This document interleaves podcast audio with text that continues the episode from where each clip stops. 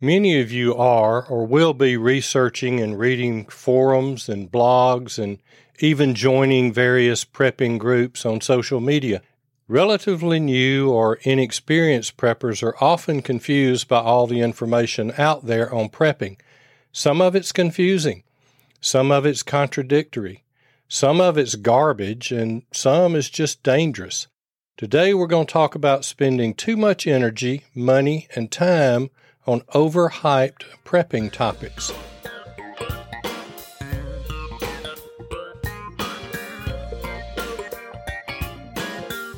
Welcome to Practical Prepping. Today is November the 8th, 2023, and this is episode 430. This is the Prepping Podcast with no bunkers, no zombies, and no alien invasions, just practical prepping where we believe that stuff happens and you need to stay prepared, and we're here to help you get prepared.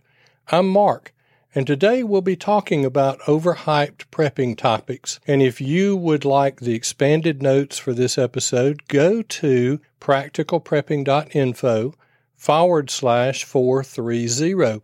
And if you aren't receiving the Practical Prepping newsletter, go to practicalprepping.info, click on free PDF, and you'll receive the free Getting Started in Prepping PDF, and you'll be added to the newsletter.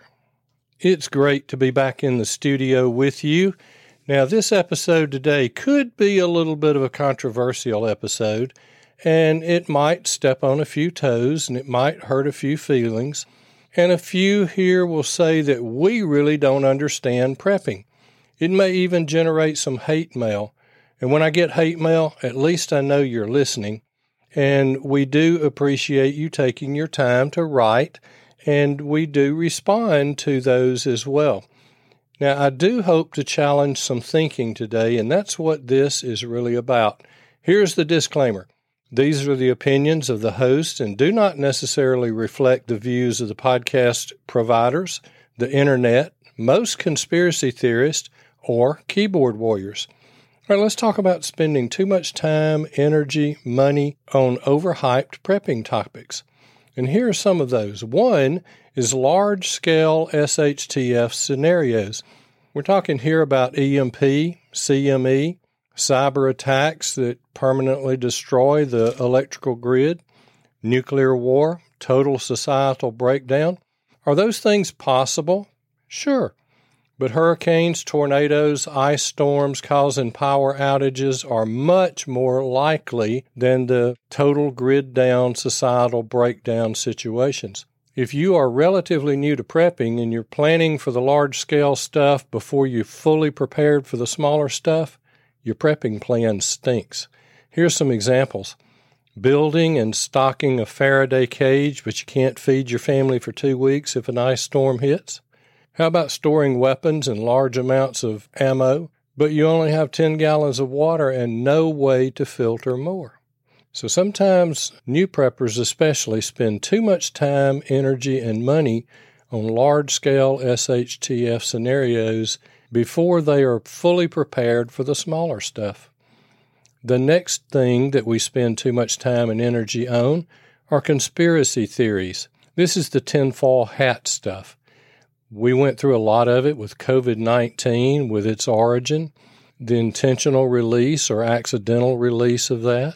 We heard of vaccines designed to eventually kill. We heard that the jab contains a microchip. How about 5G cell service that activates the killer COVID vaccine? Some are concerned about contrails spraying chemicals across the country. They call them chemtrails.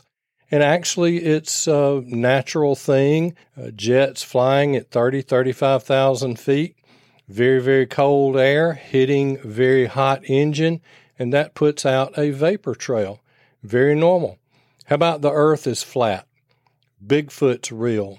Apollo 17 wasn't the last moon mission. Apollo 18 was a real mission where astronauts had to run in with aliens. A lot of this conspiracy theory stuff, and don't get me wrong, I like a good conspiracy theory at times, but I don't spend a lot of time and energy on it uh, because what can we do about it anyway? Here's one that's going to upset a few folks, and that's bushcrafting for living in the woods. Not many can survive long term in the wilderness. Now, practicing is fun. The skills are necessary, but how it works out will likely be bad if you're trying to live in the woods off of just what you carry. Hundreds of others will be trying to do the same thing, and space is going to get limited. Space, it's fact, it's going to get crowded if everybody that says they're going to go live in the woods do.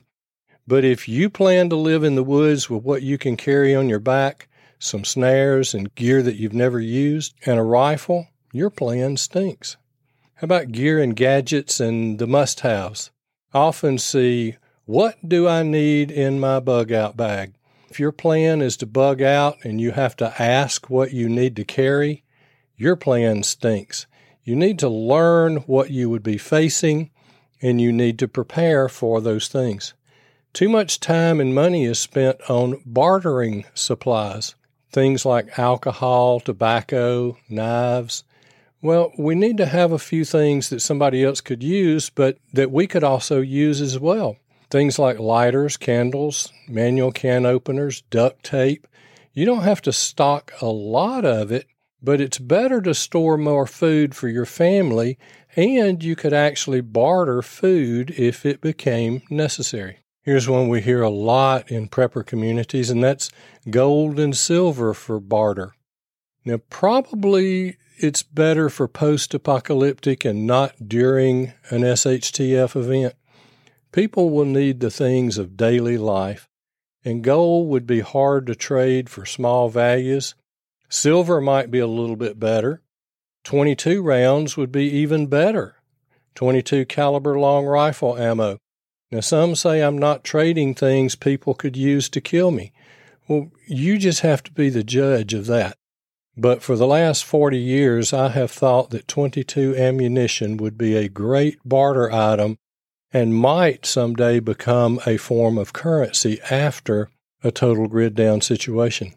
People spend too much time on guns and ammo in the SHTF situation. Sure, firearms can provide security, and we do advocate not only having firearms of several types, but we also advocate carrying those firearms daily if you are in a location where you can do that and you are allowed to have that weapon.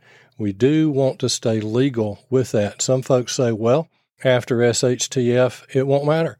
Well, that, that's true.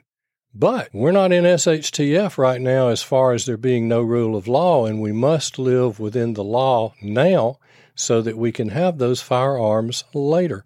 But the point here I want to make is that you're not going to need 10,000 rounds per weapon. Just not going to do it unless you plan to fight off zombies, aliens, and flying frogs. Store the amount you reasonably believe that you could use and maybe a little bit more. Honestly, in a TEOTWAWKI, the end of the world as we know it event, most folks will likely die before they can go through even a thousand rounds. Today's cup of coffee comes from Renee. Renee, we really appreciate that, and it does help a lot. Now, if you receive value from the podcast, would you help us by giving back a little? First, you can buy us a cup of coffee like Renee. Secondly, you can start your Amazon shopping from our website. It costs you nothing extra, but it pays us a small commission on qualifying purchases, and it really does help. And you'll find the links to both of those at practicalprepping.info right there on the front page. And as Krista always says, stuff happens. Stay prepared.